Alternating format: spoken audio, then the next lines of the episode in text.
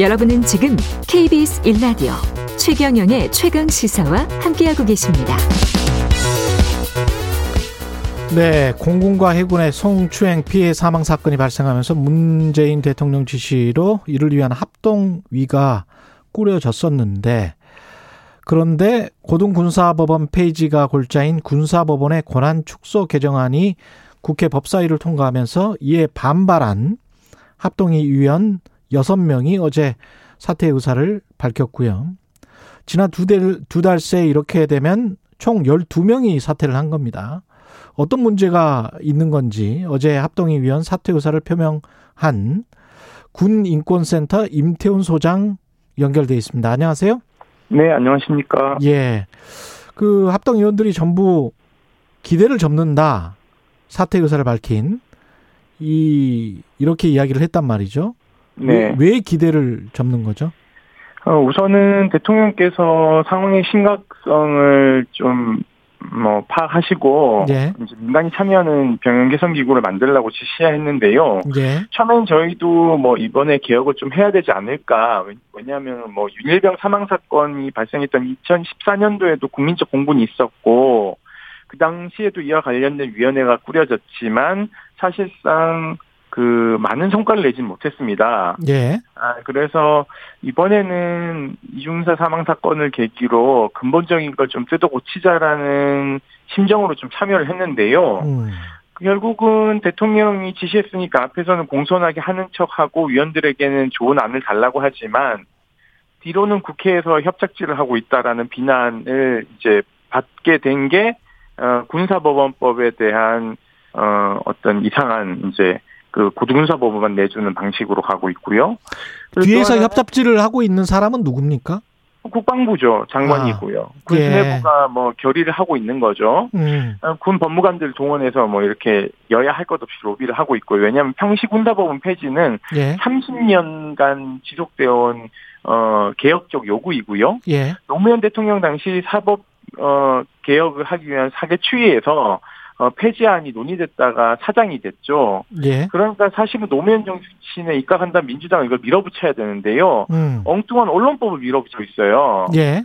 그래서 저는 민주당도 빨리 정신 차리고 음. 개혁의 본질로 돌아와야 된다고 생각하고 있고요. 예. 그리고 군사 그러니까 군을 감시하는 군인권 보호관 제도가 있습니다. 예. 이것이 핵심적인 건 불시부대 방문권인데요. 통보하지 않고 쳐들어가는 것이죠. 그렇죠. 이것은 독일의 예. 국방본부지만에서 따온 것인데요. 예. 이것을 국방부가 조승래 의원에게 청탁해서 불시부대 방문권 삭제하고 오히려 국방부 장관이 조사 중단을 요청, 요청할 수 있는 독소 조항을 넣어놨습니다. 아. 어, 저희가 이것을 그 강력한 그 독립기구로서 불시부대 방문권 등등을 넣은 음. 결의안을 패스트트랙을 태워서 통과를 시켰습니다. 합동위원회에서요. 예.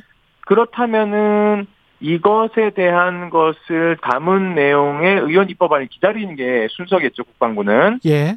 하지만 국회 운영위원회를 통해서 음. 조승래 의원을 어, 법안심사 소위에 올리려고 했습니다. 왜냐, 왜냐하면 이수진 의원이 예. 어, 저희 합동위의 공고를 받아들여서 그 법을 만들고 있었거든요. 예.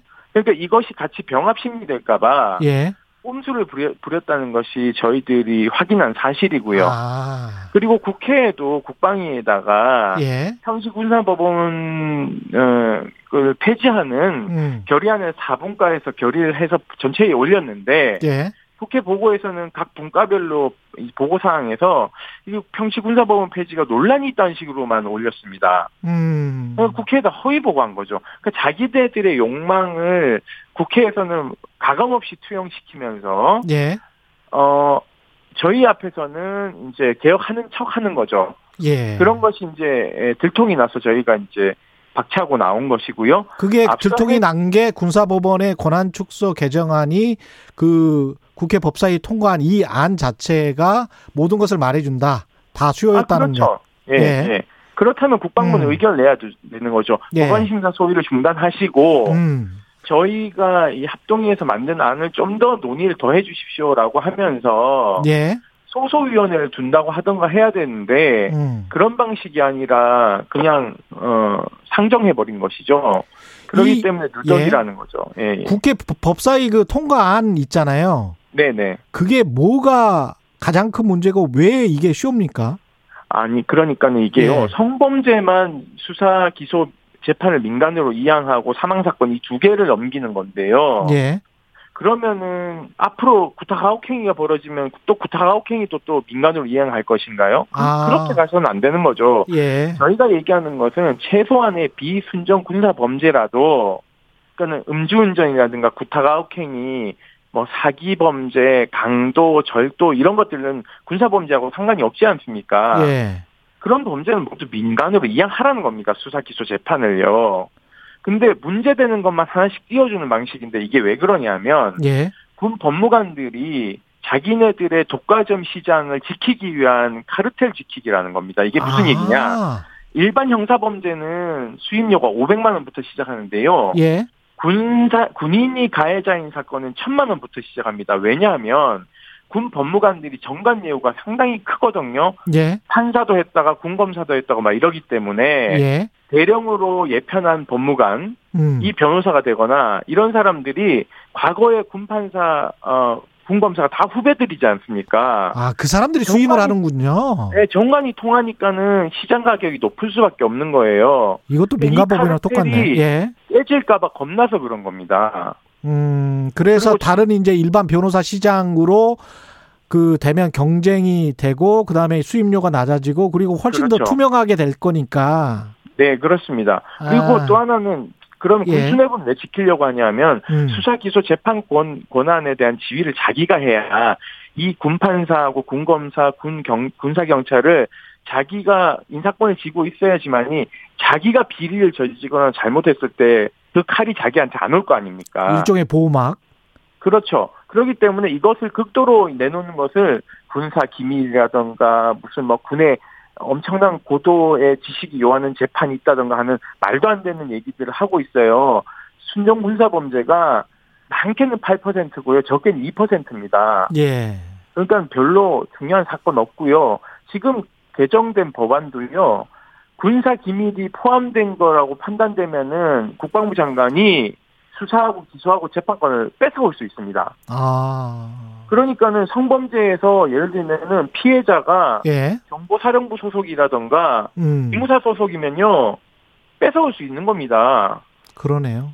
예, 그렇기 때문에 이 말도 안 되는 것을 여야가 합의했다는 것도 문제고요. 예. 저는 국민의힘이 더 문제라고 생각합니다. 국민의힘이라고 당명을 하지 마시고 군인의 힘이라고 바꿔야 된다고 생각해요. 본인들이 박정희, 이 노태우, 전두환의 후예라는 걸 이번에 보여주지 않았습니까? 음. 군사 독재 시절이 끝난 게 언젠데 아직까지 군사법원을 자기네들이 가지고 있어야 된다는 말도 안 되는 얘기를 하고 있어요. 예. 선진국 대부분은 미군은 토가 크고 해외 주둔지가 많으니까 범죄자를 이송하기 어려우니까 그렇다 치더라도 음. 독일이나 프랑스는 군사법원이 없습니다.